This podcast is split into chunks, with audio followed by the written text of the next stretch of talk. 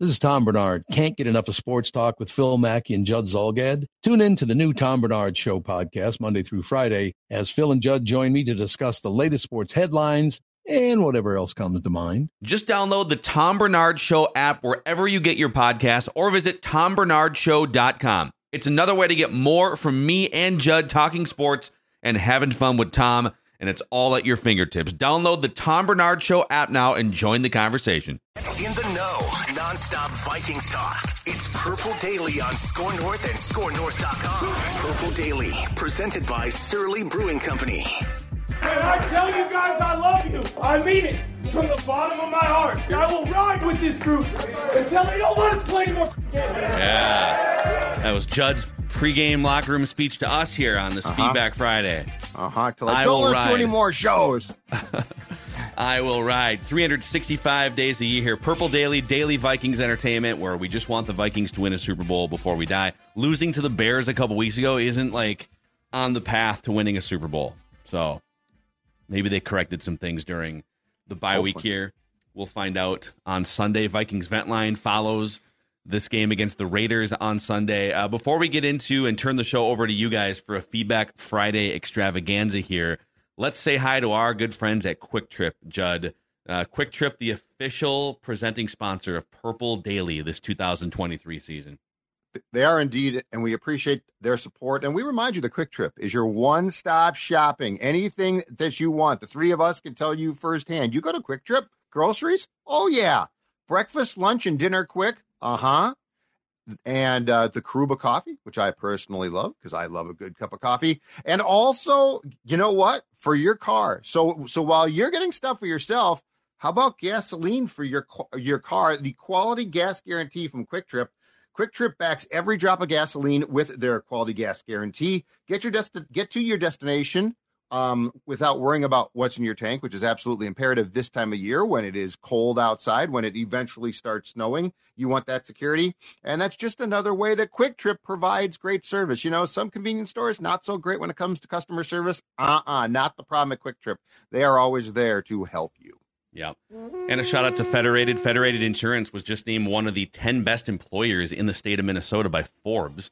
Face to face and eye to eye relationships, that is one of the many things that makes Federated Insurance stand out in the insurance industry. Uh, they're all about equity, integrity, teamwork, and respect. Those are the corporate culture pillars at Federated. They apply all of those to working with your business. You can find out how you can elevate your business through Federated and their risk management expertise. Federatedinsurance.com, where it's our business to protect yours. Okay, gentlemen. First question here from Joe Mers. You can always hit us up via the uh, the best way to email us is the feedback tab in the Score North app. We stockpile as many as we can here every week. Joe Mers says, "Phil, I'm addressing this to you so you can slap Judd for me." See the screen here. Ow! Bam. Ouch! I usually agree with Judd's point of view more often than any of you guys, but his take on the Vikings starting Mullens over Hall, which that was more of a hypothetical discussion, in case Dobbs is Oh, terrible. But- oh, okay. Yep. But in terms of Mullens being next in line over Hall is asinine. Judd, your entire take on that scenario is the goal being just getting to the playoffs. Now is the perfect time to see what Jaren Hall can do. We're not winning a Super Bowl anyways this year, so give the keys to Hall and see what he can do. Judd, Okay. Okay, you know what? Guy. As as my great friend, Fella. my close personal friend, the late Sidney Hartman used to say, um, I appreciate the note, but you are a selective listener. I was taking my cue off of what Alex Boone and Jeremiah Sirles, who both played the sport, said about the locker room. I actually would play Hall. I have no problem with that.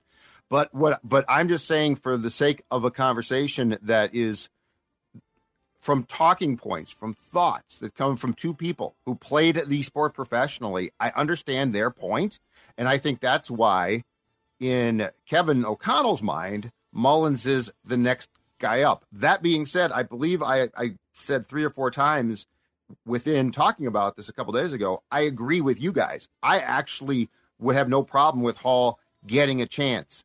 I think it would go over like a fart in church, though really? if Hall got the start, and be, because in their minds it's a fifth round project pick, and we have seen him for a series and a, a half. And here's the thing that we don't think about. How has he looked in practice? If he's tearing it up in practice, then I think you got a pretty good case. But is he even getting reps in practice? Like this is what we don't know. But why, Yeah, we don't they're, know. They're, they're trying to prep Dobbs the last month. Yep. It's not like Mullens is. I might guess this is an educated guess based on just like you know observing practice from afar over the Right. years. That they're giving all the reps to Dobbs in practice, right? Like you covered enough football. Yeah, right now, yes. But I'm just saying, how has he looked previously? How did he? I mean, there's just too much we don't know. If Jaren Hall looks like he can hack it, then I think that the case becomes stronger. But I'm not going to go against what two guys who played the sport said because I think that those guys are probably an accurate reflection of an overall feeling. If Jaren Hall, and I think we talked about this on, on one of the shows, if Jaren Hall had played the entire Falcons game and played well, a totally different case. But he played his, I think he played like seven plays. So, but I am I am with you guys. I personally would have zero problem with Hall playing. my my only nitpick with this, and this is where I I will poke back at Alex and Jeremiah, a combined 600 pounds of fi- 15 years of NFL experience, not in the room, so I can poke back at them right now. I can do it in in hiding and in mm-hmm. safety. Good call. I don't think there's going to be a mutiny in the locker room because the organization were to say, even if they were to dress it up and say, hey, we actually feel like because of mobility and just some of the things we've seen, we think that Jaren Hall is the guy. If this is if Dobbs flames out, like if the if the Passtronaut lands again wrong, right? He doesn't land, dude. He crashes. Okay, that's yeah. Hopefully, Lands is hopefully kind. everyone lives through it, but the Passtronaut is shut down. I don't think there's a mutiny in the locker room based on the gap, perceived or otherwise, between Nick Mullens and Jaren Hall. We're gonna riot because Nick Mullens isn't Yeah, getting a shot. how- Like I don't know if I buy that. That's not how. That doesn't work like that. But I do think that the players. I think if you're O'Connell, you, you have to be cognizant of the fact that at one and four, you told this team we are going to keep going. Here we go. And if the quarterback choice is questionable in their mind as far as a project player, I think that it it creates it's not it doesn't create like it it doesn't create a situation where the wall gets knocked down and there's a mutiny, but I think it creates some it creates some doubt about hey, this guy said this and now he's doing that. I just think there's a lot more to this than we or than fans realize. I think it That's still it. goes goes by circumstance though, because like they had to start him around the Falcons game because of necessity, but also like there wasn't, at least as we know of, wasn't a mutiny for that decision. So like let's say Dobbs also gets injured in this Raiders game and he's hurt, and then they have to go to Jaren Hall, the next guy up. Is No, again, but they no, but but Nick Mullens is the next guy up, is what Judd's saying. And I'm I- saying it, I'm saying Jaren Jaren Yeah. Hall should. I want to look at Jaren Hall more than right. Nick Mullens. But my, my point is when they had to start Jaren Hall, it was supported, and I know it was by default because there was no guy in there. But I don't think it's. I, I I agree with I agree with you, Phil. That I think if if you gave the keys to Jaren Hall, I don't think that there'd be a lot of people standing up here saying, "What the hell are we doing? We got to start Nick Mullens." I don't think that how how that would go down. Yeah, I mean, I like Yeah. Nick Mullens. Seems like a great guy, but you know, I don't think we're looking at a mutiny. I just think that we're trying we're trying to decipher um, a situation that there's a lot of things we don't know about it. Which is why I trust O'Connell with quarterbacks until he proves he can't he can't do it. And so far, you know what? I'm on board. KOC. Alex Pachetti chimes in here via the Score North app. Josh Dobbs' terrible performance against the Bears has driven me back into the fetal position as I am almost oh, convinced Kevin O'Connell will stand on the table to bring back Kirk Cousins next year. Oh yeah. I personally think this is a terrible idea, but that's never stopped us from re signing him before. so here's what I think happens, Alex says. Looking at the quarterback contract landscape, Hurts, Burrow, Herbert, and Lamar all signed five year, $255 million deals. And the average annual value between the four of them at the top of that quarterback pay scale is $52.5 million. We know Kirk won't quite hit that number, but we do know that he will get more than Daniel Jones and Derek Carr did, who received 40 million and 37 and a half average annual value respectively.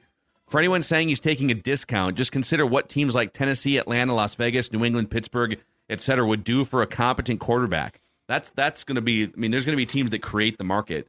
Yep. Look what they've paid for middling ones. Ryan Tannehill, right? Yep. That leaves Kirk in the range of let's say forty-two million dollars a year, and probably at least two years and a no trade clause, because like there'd be a bidding war, and you'd have to, you know. Yep. I believe if Kirk signed a two-year, eighty-five million dollar extension, we could expect his cap hit with the void years that they they had to push a bunch of his accounting into next year. We're looking at probably fifty to fifty-five million dollar cap hits for 2024 and, and 25. For me, this makes me want to Google the nearest insane asylum, book a room, but I'm sure other Vikings fans will rejoice that we don't have to ever look behind door number two because God forbid we find a franchise quarterback at some point. Alex is struggling. Alex, Alex, first of all, let me say bravo. That's really well well done. As the kids say, I think you might be spitting truths. Um, I wouldn't you know what? It, it's some good points, and we don't know. Like like you'd love to push back and say, "Oh, come on," but no, I think he's got. If Kevin O'Connell basically goes into Kwesi and Brzezinski and the Wilfs and pounds the table and says, hey, look, Kirk's my guy. Like we've seen, we've seen Dobbs, we've seen some alternatives, and um, I don't think that, that we can trade up high enough to get a quarterback that can start next year. There's a fighting chance that what you just read from Alex was spot on, Phil. Yeah, I think that's that's what's interesting about this is if the quarterbacks that are in your stable here, like let's say Dobbs continues to kind of stumble all over the place, and if if you're if you're like Alex and you want the Vikings to move on from Kirk Cousins, what you should be rooting for is Josh Dobbs or Jaren Hall or even Nick Mullens to play really, really well, but not well enough to where the Vikings would want that guy as the replacement for like, you know, 20, 30, 40 million dollars a year. Well enough to show that, hey, there is life beyond Kirk Cousins. But if we get a couple more of these performances like we saw on Monday Night Football two weeks ago, it will drive the Vikings back to the safe. Okay, God, how quickly is that Achilles going to heal? Right. Let's just let's just get a professional guy back in here and you know throw accurate passes to T.J. Hockenson close to the sticks, right? So yeah, I think I feel, you're right. I feel you, Alex. Well, here's here's the only question that I maintain that I and I don't know the answer to is and Dobbs is obviously not the guy, but is what you see from Dobbs from a mobility standpoint, and we, we've talked about this before, and what he can do with his feet. Does that entice KOC to say, hey, you know what? Kirk's going to be 36. He's going to be coming off a torn Achilles. Like he can't move. Um, I want a guy that can move, but that's the unknown. It's like we don't know that. And so Alex makes some very, very good points. And I think on the contract, he might be exactly right if Kirk comes back. You, you guys ever seen that Rookie of the Year movie where that kid oh, yeah. that kid breaks his arm and he mm-hmm. then plays for the Cubs with the Cubs, like, yeah. a, like a ten year old? Yeah, you know, maybe maybe that's what can happen here. Maybe Kirk tearing the Achilles, you know, they put it back together and now he runs like a four four forty, and he's he's sprinting around. You get the best of both worlds. You get the experienced veteran pocket passer, and now you get bionic leg dynamic. He becomes bio- bionic. maybe that's what we should hope for. Yep. Uh, Justin R said, You stated the Vikings need to take a quarterback in the first round earlier this week. You should take it a step further and actually recommend a quarterback to take. I personally do not feel comfortable yet because we haven't seen the combine. We haven't seen, like, there's a lot of stuff. Information. We need more information, I feel like, after the college oh. football season's over before before we start throwing specific names for sure. And say, I mean, okay, like if Drake Maye is available, I will yep. take Drake Maye but it really depends on where the other guys after Caleb Williams and Drake Maye fall and what information comes out about them. So there, there's only one person on this show who hosts Purple Daily on the draft. So mm-hmm. and and I know it's not Bo Nix because Tyler Forness will he hates. Well, Declan might like Bo Nix so just because Tyler doesn't like Bo. Well, but he's digested what what these experts have said. So what's the verdict outside of like the top two guys? So yeah. I, I'm not as against Bo Nix as Tyler, but I do have a fear of a guy who's like 25 years old, 26, bouncing around. I don't know. I Bo Nix doesn't do a whole lot for me. Basically, is what I'm saying. Again, not as against it as Tyler. I could be talked into it, but right now, no, I wouldn't go for Bo Nix. I know he's frail, but dude, Jayden Daniels is putting up an absurd college football season, and I know he's kind of, kind of, kind of skinny and could be, could be just absolutely bent over and crushed by by an NFL player. But that's also like the nature of the NFL. You're gonna get hit a lot he's he looks awesome for LSU. I would say that's the guy that I'd be circling. And once combines come, and once you kind of see more from the details of that and what scouts are saying, uh, that's that's the thing. I was talking to you guys off mic about the S twenty uh, S twenty two. I believe that's what it's called. That's like the new Wonderlic test. They don't do the Wonderlic for rookie QBs anymore. They do the this S twenty two test. and how S2, S2 cognitive. S2 test. There it is. Um, and how Bryce Young got a near perfect score and CJ Stroud bombed the test. But CJ Stroud is obviously putting up legitimately one of the best rookie quarterback seasons we have ever seen. And Bryce Young, for right now, looks like a complete disaster and is headed towards uh, major bust territory. So, yeah, once we have more information, for sure, you know, we can start looking at guys. But I think right now, the one that does intrigue me on December 8th is Jayden Daniels. Yeah. I mean, he is very much becoming the third quarterback on the board from most of the mock drafts that you're seeing out there. And then there's Penix, there's JJ McCarthy, there's Bo Nix. So there's going to be, and so there's probably six guys that are going to be talked about as first round or fringe first round guys. And we'll see. Um, let's see here. Ken Olson says the thing I can't stand about sports talk is feeding me BS, telling me it's caviar when I first stumbled on Purple Daily, I was like, finally, a show that's going to be honest. But lately, I feel like I'm being told it's caviar again. Whoa. KOC's bad play calling is standing out without Kirk under center. Yet I hear how awesome he is. At what? Be honest. If he was coaching any other team, what would you be saying about the lack of cohesive play calling? Well, hold on a second here. I take offense to this because um, I think we have had open discussions about his strengths and, and the places where he is either weak or just needs to improve. We've talked about the play calling being a problem. And in game, I, I mean, I think he's taken a step back as far as play calling goes, but for sure in game, right? Like timeout usage, decisions. So I still think that he is good, very good at developing potentially quarterbacks. Like I, I haven't seen anything he's doing to develop the team where I'm like, oh, they that, that sucks, right? But correct me if I'm wrong. I think we've had some pretty good discussions about the fact that the play calling at times, and particularly for me in that Bears game and the Broncos game, but was not good. So I, I take offense to there's nuance in our discussions. Nuance, damn it. Well, okay. Also, yeah, I think I think there's room to say, and we've I feel like you especially have covered some of the play calling gripes there's room to say, yeah, there's some play calling stuff here that should be different, or maybe maybe some fourth down. You got to you got to pick a lane on fourth down. You're going for it on fourth and seven from your own territory, but then you're not going for it on fourth and one or fourth and three. You know, on the other side. So there's definitely some nitpicky things. But if you, Ken, my guy, okay, emailer Ken, if you zoom out to thirty thousand feet here, if my math is right, Kevin O'Connell is 19 and 10 as a head coach in his first 29 regular season games with yep. a bottom three defense last year that he he said, oh, he. Now you could have made a maybe make an argument that he should have fired Donatell midseason, but they weren't going to hire Brian Flores midseason. Right. So he immediately moves off a wrong hire at defensive coordinator. He doesn't let his ego get in the way. He says, "You know what? That was a bad hire. I'm gonna I'm gonna correct it right now, and I'm gonna bring in Brian Flores. Boom, overnight top ten defense. Right. So credit let's let's get out of the play calling for a second and just look at head coaching things. Like you're overseeing mm-hmm. an entire team and organization. So you you fix the defense overnight with a good hire, and now you're 19 and 10, with half of that being not half, but like you got backup quarterbacks and you've got injuries and Justin Jefferson and you know Marcus Davenport was supposed to be your other edge rusher. Like the injuries they've dealt with this season are not to be overlooked. So I'm just saying, like to say that he's like to ask the question, what is he good at? And then ignore all of the other evidence in front of your face, especially the 19 and 10 record here and the team buying in. And so, is he the best coach in the NFL? No. Is should he be anywhere near a hot seat for like losing a couple games to Denver and the Bears? No, no. I just think we've still uh, criticized things that have to be or that should be criticized, but that doesn't include everything.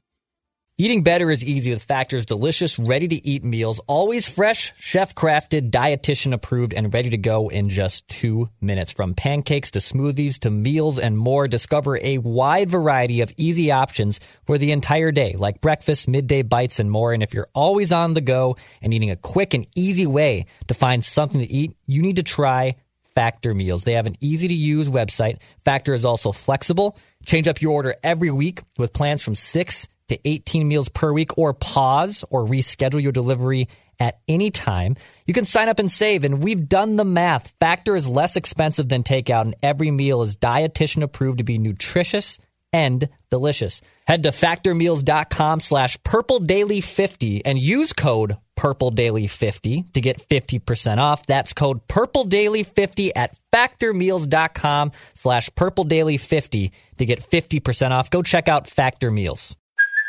Hey, it's Kaley Cuoco for Priceline. Ready to go to your happy place for a happy price? Well, why didn't you say so? Just download the Priceline app right now and save up to 60% on hotels. So, whether it's Cousin Kevin's Kazoo concert in Kansas City, go Kevin, or Becky's Bachelorette Bash in Bermuda, you never have to miss a trip ever again. So, download the Priceline app today. Your savings are waiting. Go to your happy place for a happy price. Go to your happy price, Priceline.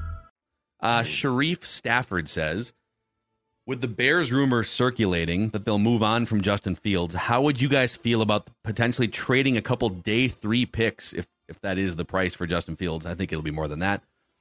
Uh, and using the first round pick on something else. So Vikings would would trade for Justin Fields for something less than a first round pick, and then they would use their first round pick on an edge rusher or something.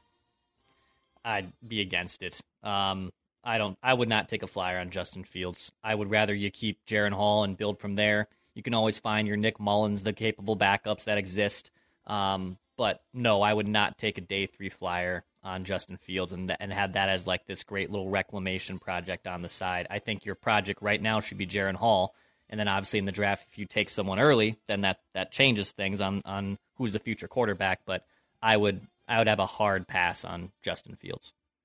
Yeah, I'm not going. I'm not going to go unless O'Connell said, "Hold on a second here. The Bears are a dumpster fire of an organization. Have done a terrible job." Which, if they said that, or if he said that, I would consider it. But yeah, I, you know what? I would rather start with a quarterback who I'm developing from day one right now. Mm-hmm. And the other thing too is if you do that and Fields plays well, guess what? He's going to come up for a contract, and then he's going to be want to be paid commensurate to what he performed as. So yeah, I would prefer to get my own quarterback and develop that player. Yeah, I, I could be wrong on this, but I don't see a path for Justin Fields, even if he gets into a better organization, just better infrastructure, everything. I don't see a path to where he is one of the top five or six franchise leading quarterbacks in the NFL. Therefore, I don't want to have to pay him like one. Right. And that's what he would command in a couple years. Let's let's say you do turn him around and now he's like the eighth or ninth best quarterback in the league. Sound familiar?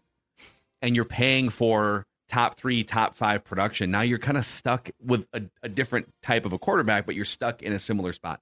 So to Declan's point, I would actually, because of the contract value, I'd rather start Jaren Hall next year for what a million dollars a year on your books than make a play, draft capital, and then big contract on the horizon for Justin Fields.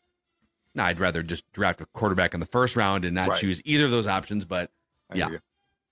Um, Mike T. Phil, I got to say, your take on Thursday about Dobbs is worth calling out. People have been gaga over Josh Allen for years. You said the difference between a good starting quarterback and a backup is someone who doesn't turn the ball over. So is Josh Allen a multi-year starter? Who? Uh, uh, sorry. So is Josh Allen a multi-year starter who has significant turnover problems, not worthy of being a franchise quarterback? That is a a major leap in logic there. So if you're saying Josh Allen and Josh Dobbs are comparable because they both turn the ball over, my comeback to you would be okay. Let's look at the the high end of their production and compare. Uh, with Josh Allen, you get just like Brett Favre. Brett Favre turned the ball over, but then you get like this MVP upside during their best seasons. So I looked this up before the show. Josh Allen has generated 14 more touchdowns this season than Josh Dobbs. And that doesn't count just like watching the game with your eyes and seeing that those two guys are clearly different levels of talent. So, yeah, I mean, turning the ball over is one factor. If you're going to turn the ball over a lot, you need to be awesome on the high end of your production, like Josh mm-hmm. Allen is, to stay out there. The problem with Dobbs is you're getting, he leads the league in fumbles. He's taken a safety, he's throwing interceptions, you know, intentional groundings, but you're not getting like four touchdowns on the high end of it like Josh Allen might give you. So I think it's really tough to even put those guys in the same sentence for a comparable outside of oh they both have turnover issues. Okay. Yes, absolutely. Yeah, I mean it, it's just like baseball players. I mean a lot of good baseball players still strike out a lot, but are they still getting on base a ton? Are they still hitting yeah. home runs? You know, like Joey Gallo only strikes out or he only hits home runs and he doesn't do anything else. Like Yeah. th- th- Joey there's Gallo and Mike Trout both strike out a lot. Yeah. That is correct. Yes. And then Mike Trout goes and hits 40 home runs and gets on base at a 40% clip. Like, yeah. Um, Bruce Babbitt chimes in. Want to throw some reckless speculation out to you guys. Okay. Hello. Ready? Reckless speculation. He says the Vikings should consider trading Justin Jefferson to the Cardinals for the second overall pick. This would give the Cardinals Kyler Murray and Justin Jefferson, and it would give the Vikings a shot at Drake Maye and save them the money to the cap to go sign Danielle Hunter to an extension or what have you. Would you, or just any variation of Okay, that? Would me- you entertain trading Justin Jefferson Oh. to a top five drafting team? Oh, First of all, I'm going to directly poke holes in that exact trade. If the Cardinals were going to make that trade for Justin Jefferson, they're going to take Marvin Harrison Jr. with the second pick and get a get a unbelievable wide receiver on a rookie contract. Like, I mean, keep in mind here, Justin Jefferson, who I would not trade personally, still has to be paid. So the Cardinals aren't a trade partner because they've because a quarterback almost certainly is going to go one overall. So Mhm. if you really want, if you really want him, Harrison, who is by the way threatening to go back to Ohio State, that's the funniest thing I've ever heard. He ain't going back to Ohio State. well, Um, he, he he's making millions in NIL, probably. Yeah. So yeah, but why? But why would you pass up a pro contract? Like, like you're that's year to year. If you're him, you just go play pro ball. But anyway, Yeah. so the Cardinals would take him second. Um, would I consider trading uh, Jefferson? I don't think so. No, like I, I'm going to pay him. He is he has proven himself to be one of the best receivers, if not again the best in the entire league. So I mean, you would have to blow me away. Now, if you offered me, if if it was, um, you know, a top five pick this year, a top five pick next year, it, basically a package I don't think any team would give up. I would consider that for sure, but no, I am not interested in pursuing. And I've, said this before. I'm not interested in pursuing a trade of Justin Jefferson. I want to hear Declan's answer, and then I, I saw a, a great follow up question in the comments to add to this. But Dex, would you would you call the top five teams in the draft and say, "Hey, JJ's available"? Um, here's the thing: it does answer a lot of long-term questions for you, because right now you can't pay Kirk, you can't pay JJ, you can't pay Danielle Hunter, you can't pay Christian Darrisaw. Like you can't pay all these good players to long-term contracts. So if you get rid of JJ, you get rid of Kirk. All right, that's two guys you don't have to pay. You get to pay Danielle Hunter, get your new franchise quarterback. You have Jordan Addison, you have T.J. Hockenson. It's not. I don't think like the thought process is not exactly completely flawed but I would need also way more than just the second overall pick. I would need more. Oh wow! So I would actually, I would say no. I would counter. I would counter with I need more back. I need more back to. Yeah, What if it's like something the second overall pick and then like a third round pick? I don't think you're getting uh, the second overall pick and another first for a wide receiver when like Marvin Harrison's sitting in there. So it would, it would just be no, no deal, I guess. Yeah, it'd probably be no deal then if I can't get another future future asset. I mean, the, the what I know the Panthers moved up to what to get the first overall pick, and they gave up DJ Moore to do so, and that was a smaller jump than going from where the Vikings are most likely going to be picking. But And they threw him in like Yeah, that. they just- that trade was yeah.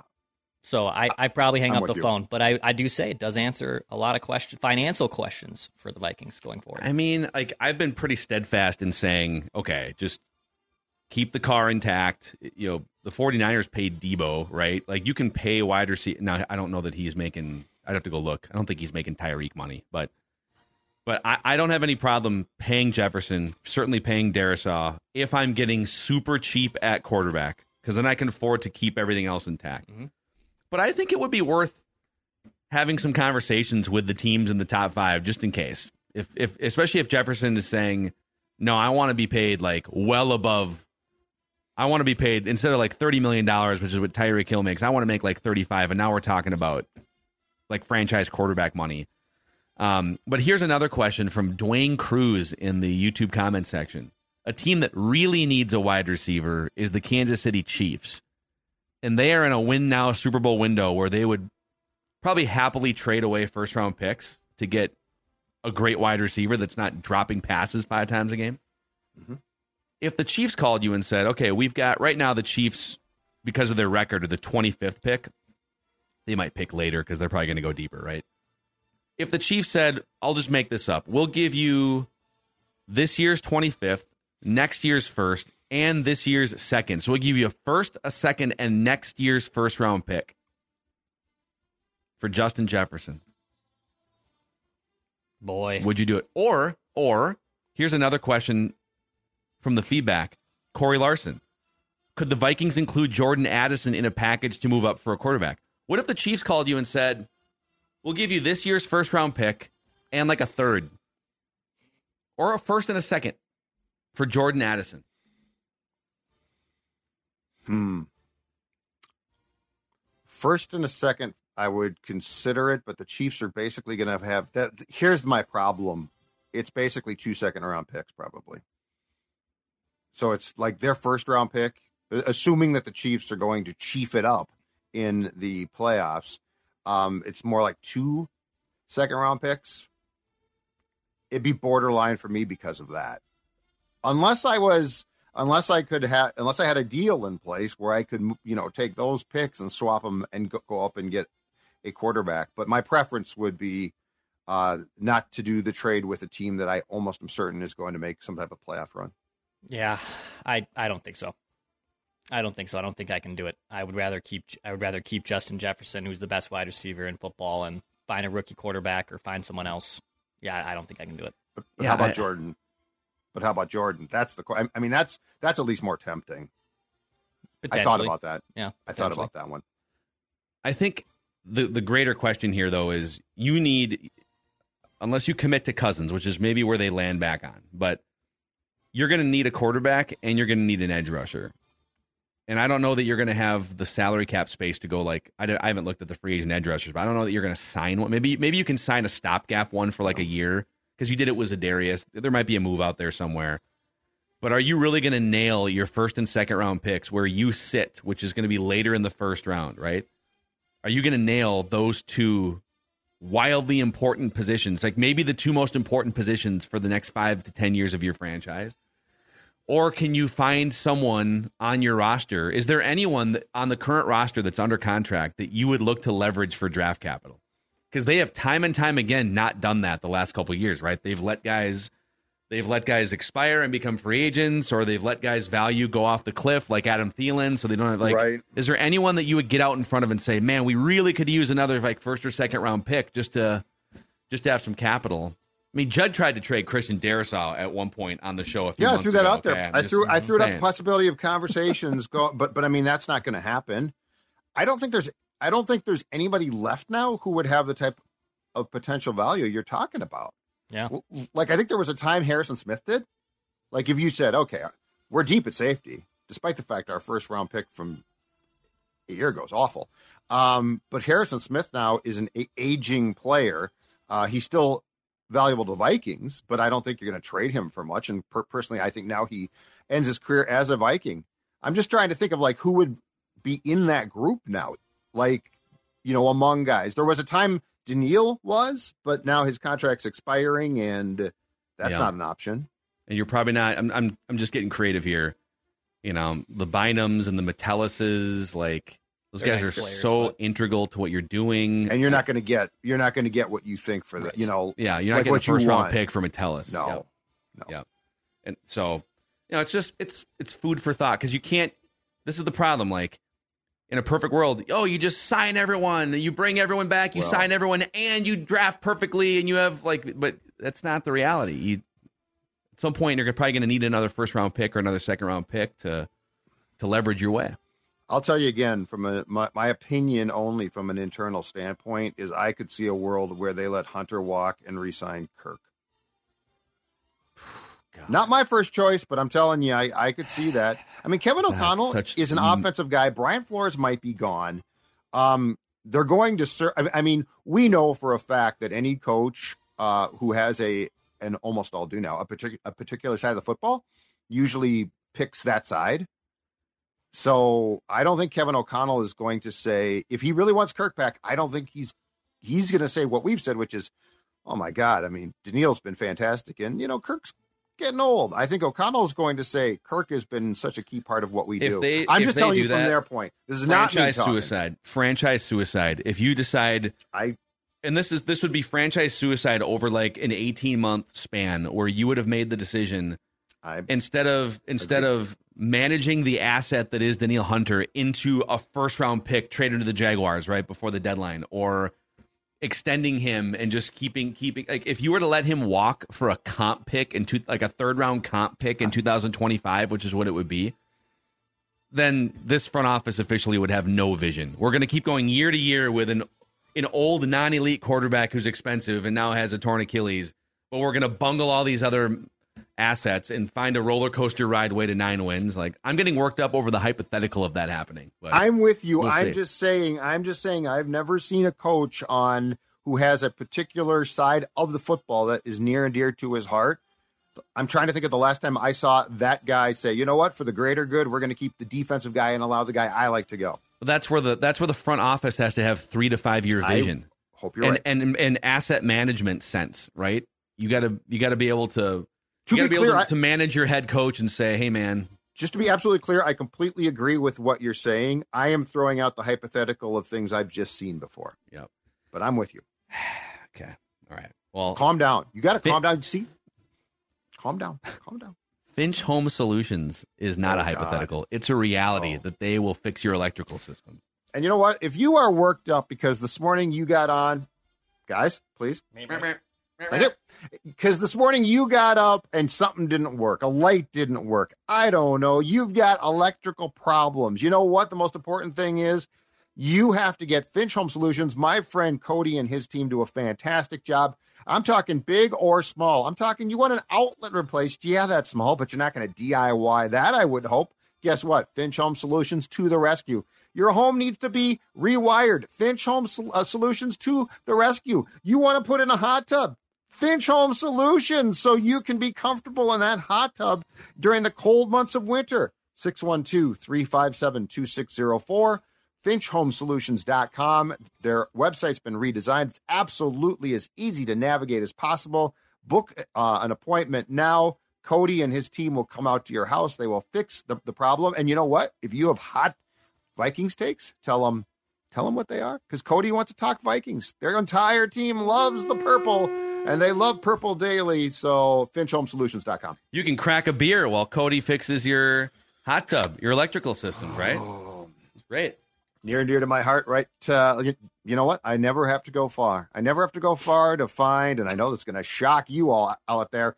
Surly Brewing, absolutely delicious selection of beers. And what's on my mind today as we talk about the Vikings and the future uh, plans before I die? Because that speaks to Purple Daily, what Surly does, what everyone in this town who's a Vikings fan wants a Super Bowl championship before I die is a way to symbolize your dedication and devotion to what everybody wants. And of course, as you are sipping on one during Sunday's game or perhaps on Saturday as you're pre gaming, well, show us your cans at Jay Zulgad at Score North on X. Always love to see what you're sipping on. If it's a Surly, a Furious, a Logic Bomb, Before I Die, all delicious beers. Amen. And if you're a dog and you're not old enough to drink Surly, that's fine. You're always old enough to eat Nutrisource, the official dog and pet food of Purple Daily and Score North. Oh, Maya Mackey. You know what? She she got in a nice little rhythm there of just kind of letting us sleep in for like three weeks. And then this morning she decided, uh uh-uh, uh, i am hungry for my Nutrisource chicken and rice. So you're going to get your ass out of bed, Mackey. And you can see that that look from Stella because she did the exact same to me today. In fact, she said, "You get up and you get me that Nutrisource because that's what I'm used to." And she also said, "Make sure you go to Chuck and Don's to get me more cans because I love it." And I said, "Of course I will." Stells, much like the Vinster, he runs the house. Yep, it's it's Friday treat day. You know, we uh, we like to have treats on Fridays, and uh, I think we'll have we'll have some Nutrisource treats after this show because that's what Vinster likes. He knows Fridays. He, d- he sits just like that actually around like you know Friday at noon. He's just like, all right, it's Friday, it's noon. Where's my Nutrisource treat? It's time. Come on, guy. Give me some Nutrisource. NutrisourcePetFoods.com to, fi- to find a Nutrisource retailer near you. That's You guys NutrisourcePetFoods.com. watch. Vin, Vinster's like, "Hey, dude, I got my watch here. It's noon." Put a watch on a dog. Be a good, be a good Instagram account. Probably already exists. Uh, Dave Harms says, I feel like you guys aren't talking enough about the defense not holding the lead at the end of these last two games against two bad offenses. We've been lauding Brian Flores for essentially Yes. making a jump into the top. Actually, since week four, Yes. Top five across almost every meaningful defensive statistical category. But does the defense deserve blame for letting Broncos and Bears march down into game winning range? All right, I'm just trying to recall off the top of my head the Sunday night loss to Denver. I seem to recall in that game that the defense that that was a lengthy drive and they looked completely gassed when the Broncos scored. Um, all but however, I will say this: the Bears. So the Bears game, it's hard to fault the defense because I think they gave up 12 points. They should have won All 27 field goals. to, to yeah. The offense screwed the pooch so poor, so badly. But I will say, I will say, the lack of pressure that they all of a sudden dialed down on that last drive really surprised me. Because like Justin Fields was was flummoxed, right? Like he had turned the ball over a couple times right before that. They clearly were in his head, and then they sort of just allowed him to matriculate down the field without a problem. I didn't like that, so I do think that that's a good point. But that being said, again, I think when the offense can't beat the Bears and you hold the Bears to 12 points, it's really hard for me to say the defense has to do more when the Yeah. defense did a lot. So I struggled to get down on what Flores and the group did, but I will, but I was surprised he didn't continue the pressure in that last drive. If you get beat, then fine. But sort of going passive, I didn't love that. Yeah, I mean, defense also goes down to a lot of situational things. And even the Vikings on third down this year, their defense isn't great. They're 25th in the NFL on third down percentage and getting off the field. Brian Flores has done a good job. Like from a 30,000 foot view, he certainly has done a good job. Hater. But there are things that, you know, yeah, the last two games in the, in the late game situations and then third down, like getting the defense off, um, he does have to be a little bit better there. But yeah, I have a hard time blaming him, especially for the Bears loss when you didn't give up a touchdown all game. Yeah, the Bears one. I mean, I'm trying to remember too. Uh, in that Broncos game, the Vikings did they have some? Did the Broncos pick up the ball in in like deep in Vikings territory a couple times? I don't. I don't. Here we go. Broncos drives. I mean, they started one of their drives on the Vikings nine yard line, held to a field goal. Yeah. You know, they had uh, another one. They started on the Vikings 30 yard line and were held to a field goal. So in that game, it's like, God, you're wait a second. We have to we have to stop them. They're like in the red zone when they start their drive. And against the Bears, I know that they gave up that game winning field goal. Screw you, offense. Yeah. Come on. If you would have said to any of us before that game starts, tonight on Monday Night Football, in front of friend of the show, Joe Buck and Troy Aikman, the Vikings defense is going to hold the Bears to zero touchdowns, 12 total points. Take it or leave it. I think every single one of us would have taken that. So it's, t- I mean, yeah, sometimes those, sometimes the, the, the extra field goal that takes you from nine to 12 happens to be the last drive of the game. That's the way football works. Offense has to be better. So, no. Yeah. Did you guys see also like similar clip? Did you see the Jeff Saturday uh, clip on McAfee this week Oh, talking yeah, that was good. about the Colts debacle in, the- in the Yes, second the half? 33 saying nothing. Yes. In the halftime, like we're in trouble here, boys. Like we're starting every drive at like their thirty yard line. Like we need to get points. We need to still like put this team away. And it was hilarious to hear from the Colts perspective. we haven't heard that at all from him. Yeah, Yeah. he's, he's very self deprecating about it now that he's back in Because he had no business having that job. Um, the Broncos. So he, he's talking about the last drives, though. So the Broncos' last drive in, in that game on Sunday a couple weeks ago started with three seventeen left at the Broncos twenty five. Mhm. It went ten plays, seventy five yards. So I think they were absolutely gassed playing in, and it, it's a cliche, an excuse, but I mean, you are playing in the altitude there. Um, the decision to not bring pressure against the Bears, I think, is fair to question. Yeah. So Okay, a couple more on KOC here. Jason Fleming says, My question is around KOC and his style. Do you think that a coach can be too player friendly? I will say I'm a big fan of KOC's. Been watching the Vikings since the early 90s. I do have to pause as he seems to be in the direction of loyal to a fault. During the adversity faced this season, seems like there's been a lack of a lot of talk, but no real consequences when performing on offense. Uh, we see the same issues today as opening day with turnovers, lack of discipline, uneven play calling, etc. Um, are those fair criticisms? I think it's something to watch um, because I know exactly what he's saying. And it, look, O'Connell did a lot of work to get, I think, the team back together and, and to and to attempt to, along with Kwesi as well, set a culture last season. Uh, I do worry a bit though when I don't see more uh, consequences. And I voiced the concern too that it, it, you know, he has gotten up to the podium at times, especially when the fumble problems were at their worst uh, three or four games in, and talked about consequences. And then we didn't really see them. And so, yes, I think this is this is worth monitoring because at some point in time there do have to be consequences, and you do have to come down on the team. All of this being said, I will caution again, just like with Jaren Hall, we don't know what's going on internally. So like he might have a strategy for how he's trying to bring up consequences before he he drops an actual hammer of benching guys. I don't know. Mm-hmm. But um but I think it's worth keeping an eye on. But also in most cases with most teams, like your your approach is going to last for what's fair five, six, you know, seven years. Like the John Harbaughs and the Tomlins are the rare guys. So I'm not super concerned about it yet, but I totally get the point. Um, I think when you're coming in though after Zim, who was an app who who was just miserable that last year, I think you do have to come in with a very different approach, which Kevin did. Mm-hmm. Uh, Earl Abbott has a KOC question too. He says, "What would it take for a coach like KOC to give up play calling?" I, well, hold on a second here. Okay, okay, so I agree. He has not had a like a great year. Like there have been some very questionable things, but number one, I'm not sure he's terrible or really really bad. Like uh, he's he's he didn't call plays previously. McVay called plays, so he's still learning and developing. And here's my other question: why do we think Wes Phillips is going to step into that role and like suddenly be better? Wes Phillips doesn't call plays. the devil you don't know. Yeah, right. Exactly. Unknown. But Door but it's two. sort of.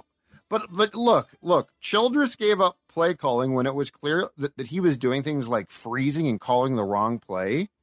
So that was like, okay, you're just not good. And but I mean O'Connell, yeah, he's made questionable calls, but I just find it interesting that we are going to give the play calling. It's not like you've got this veteran bench coach play caller guy, right? Mm-hmm. Who's like, I've been doing this my whole life, kid. Look, give me the give me the keys to the car. We're talking about Wes Phillips. So I'm not comfortable with that. If he, if he's going to give up play calling, I think I want a guy who's called plays, not not another newbie in 2024. So I think there's a lot more to this conversation than we are currently discussing. Yeah. Yeah. Um I don't know. I think it's so hard to on play calling. There's so much of it has to do with personnel and do I think he's having a perfect year calling plays? Absolutely not. Is it hard for us fans and media to sit here without being in the room for like when they're literally game planning for the week to know is he good at play calling or not? There's so many reasons for why coaches call certain plays. Like the end of the game against the Bears people were getting on KOC for being too conservative with those last three plays. Okay, first of all, his quarterback was a turnover machine the entire night. Like he literally leads the NFL in fumbles and he's throwing interceptions and everything. Absolutely. And he's like he's he's freaking out in the pocket and intentional grounding. So to to see that happen for basically two straight weeks and be like more aggressiveness with Josh Dobbs in that situation, I think you can understand KOC's logic. And then as Alex Boone and Jeremiah Sirles pointed out, the first run play, we did this on trenches. Go watch the trenches episode from from Monday. The first play was a five or six yard gain, ready made. Alexander Mattison hits the wrong hole. Right play call for a four or five yard gain. Yep. Bad execution by a running back who's not a starting caliber running back. Right. That oh, okay. So so I think we sometimes confuse exactly that play calling with game planning and personnel use. Like, like we're like, well, the play calling on that sucked. And to your point, Phil, it absolutely didn't suck. Now, should Mattison be the guy playing? That's a good question.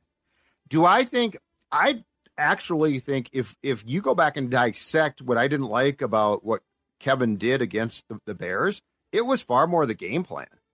Like once the game starts, you can't just start calling plays that don't exist, right? Like mm. like you game plan So you know what you're going to you you probably have a rough outline idea of exactly what you're going to do, right? So, okay, once you get there, those are your play calls. I think we sometimes confuse, well, why didn't he use Dobbs more to run, blah, blah, blah, blah, blah. That would have been the game plan. Yeah. Yep. And now we'll find out what does the game plan look like after after two weeks of Run more. of uh yeah, brainstorming and whatever. Um hey, before we get to the this last one is digging up an old wound here, but let's shout out our friends at Livea here because I think a lot of people they just kind of say, ah, well, it's December. I'll just wait till January to. How empowering would it be if you started losing weight two weeks, three weeks before holiday gatherings? Huh? It's called the Sports Dad Plan. A couple of years back, it dropped 40 pounds thanks to uh, a program that I'm going to tell you right now works. And Phil is right. You're on your couch right now. You're thinking, ah, January 1st, I'll I'll get on the exercise bike. But you know what? Don't be a cliche. Don't be that guy or gal. Take control of your life right now. Embrace your weight loss journey right now. How would you like to have lost 10 pounds by Jan 1? So when all your friends are like, I got to go to the gym for the first time in months, you're saying, well, you know what? I've already dropped 10 pounds. And here is the best news of all. Livea has extended their Black Friday offer. Join today. You're going to save up to 50%. That's right, 50%. 855 go L I V E A Livea.com. Voted Minnesota's best weight loss program three years in a row. Three years in a row. Livea.com. Start losing that weight right now. And you can still eat good food and eat responsibly, which is why we recommend going to Three Jack and maybe even bringing your uh, bringing your driver along with these winter months coming up, Dex. Especially a guy like me. Like, look, I'm I, I got a new driver last year. It started off really well, and then guess what happened? I started I started slicing that thing again, and uh, I can't just sit on it for four months here, right? I mean, I can't get any swings in outside, but I can take that bad boy to Three Jack, get those loaded nachos, get that chicken sandwich, get a great beer. Uh, a lot of awesome options at Three Jack in the North Loop in Minneapolis. Of course, when you mention Purple Daily, they'll give you a free pint as well with any menu purchased item. And then, you know, holiday season, you got family coming to town. Maybe like you're too nervous to host everybody. Go to Three Jack. They can host from people from 12 up to 200. If you got like 200 mm. crazy cousins and family that's coming into town, some Griswold family vacation stuff, Bring go to Three in. Jack. Go to Three Bring Jack. Yeah. Go to Three. Go see them. Uncle go to Eddie. Three Jack and ThreeJack.com to learn more. Yeah, bring Uncle Eddie in there with his camper. Uncle Eddie loves it. Oh God, I love that movie. Hey, Clark. And by the way, thank you guys too for for just all the support that you give to our partners and sponsors on this show. If it if it weren't for those partners and sponsors, we wouldn't be able to do this show 365 days a year. The live vent lines, the live streams, and then everything else we do at Score North too. Flagrant Howls, Judd's Hockey Show, the Score North Twin Show. Um, that is what those partners are. What keep the lights on and keep us in front of these microphones talking like idiots every single day. So thank you guys. Uh, Thomas Power says, as we say here in New Jersey, not for nothing, but I think we might have let that Jake Browning go in favor of Sean Mannion a few years back. Kirk was standing on the table for Mannion to be the backup. I can't help but wonder if he felt threatened by Jake Browning. The guy seems to put the ball right on you. Boy, he had a nice little performance against the Jags the other night. Eh, They got a good long Mm. look. I they they I as I recall, um, coming out of Washington, the Vikings in the Spielman time prioritized Browning, signed him to a pretty hefty, if I recall, uh, UDFA to use some did. Mm-hmm. football the football language. And so, yeah, um, it's you know what, it's a fair question. It's a fair question, and if O'Connell had been able to watch him, he he might have seen a guy that he would have kept. So, yeah, Sean Mannion. I don't think there's a debate here. He was basically perceived as you know Kirk's friend and and an assistant coach. So, yeah, it probably was a mistake. God, it, it was even like uh, it was such a first guess thing. I get making Kirk is durable and just making him feel comfortable if he likes if he thinks Mannion does a good job sort of helping him game plan as like a pseudo assistant coach. But the Viking, I think the Vikings for a while took for granted. They did bring Mullens in finally, right? But they got lucky there for a That few was Ke- years. that was that was Kevin though. Yep. But they got Like, lucky for a few years that an Achilles didn't pop two years ago, three years ago. You know, because they Sean Mannion can't play. At least Nick Mullens can play a little bit. Josh Yeah. Dobbs can play a little bit, Yes. and we'll see about Jaren Hall when we get more sample size. But That's a wrap, boys, on our Feedback Friday edition, this live show. So we, we, are live now three days a week in case you're maybe new to the party here. During the season, we're live for Vikings Vent Line on the Purple Daily YouTube channel right after Vikings games are done. We are live the day after Vikings games, ordinarily at 9 o'clock Central Time AM. And then on Fridays for Feedback Friday, just after 10 a.m. Central Time. Click the like button and the subscribe button on the Purple Daily YouTube channel. I believe I saw we're over a thousand mostly positive reviews on Apple Podcast too. So a five star rating and a positive review help us continue to grow this amazing community of Vikings fans. So thank you guys. Uh, we'll hit you with some official picks tomorrow, and then we'll see you for Vikings Vent Line after Vikings Raiders on Sunday.